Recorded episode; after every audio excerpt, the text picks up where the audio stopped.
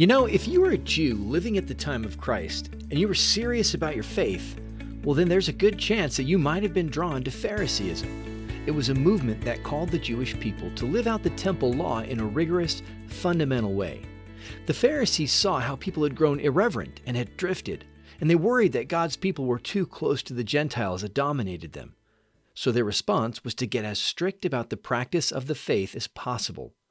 A perfect Pharisee was one who followed the law perfectly. And it was very appealing to many Jews.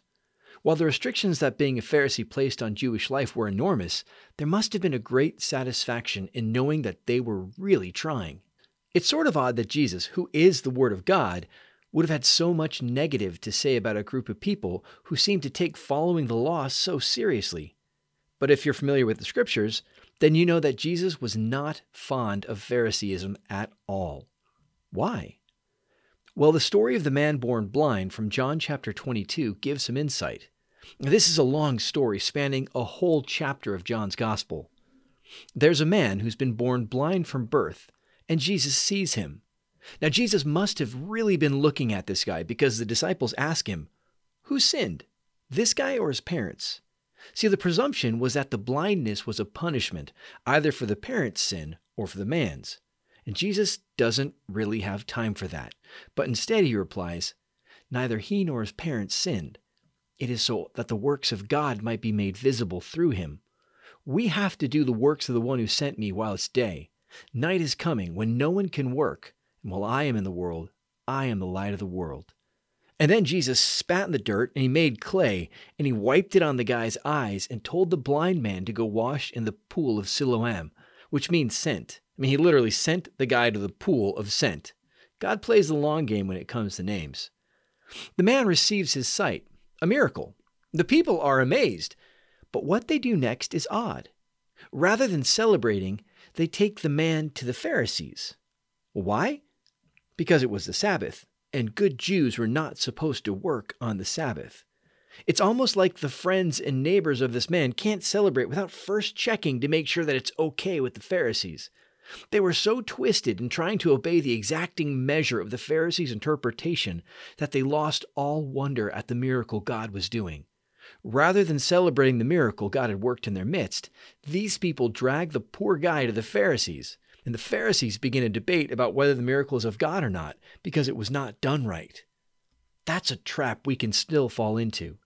As Catholics, there's so much richness. As Catholics, there's so much richness in the traditions of the church. And in this case, when I say tradition, I'm talking about the little t traditions, customs and personal and private devotions that are good and that can be very spiritually edifying. We're blessed with so much of that, but the danger is that we can become so involved or devoted to a particular custom or practice that we begin to see other Catholics who are not as invested in those customs as somehow less devoted than we are. Can you imagine being angry that a man was healed of blindness? It sounds crazy. And yet, there are those in the church today who wouldn't celebrate a miracle if it happened at a charismatic prayer group, or if it was given without anointing, or if it happened at a Latin Mass or at a Protestant gathering.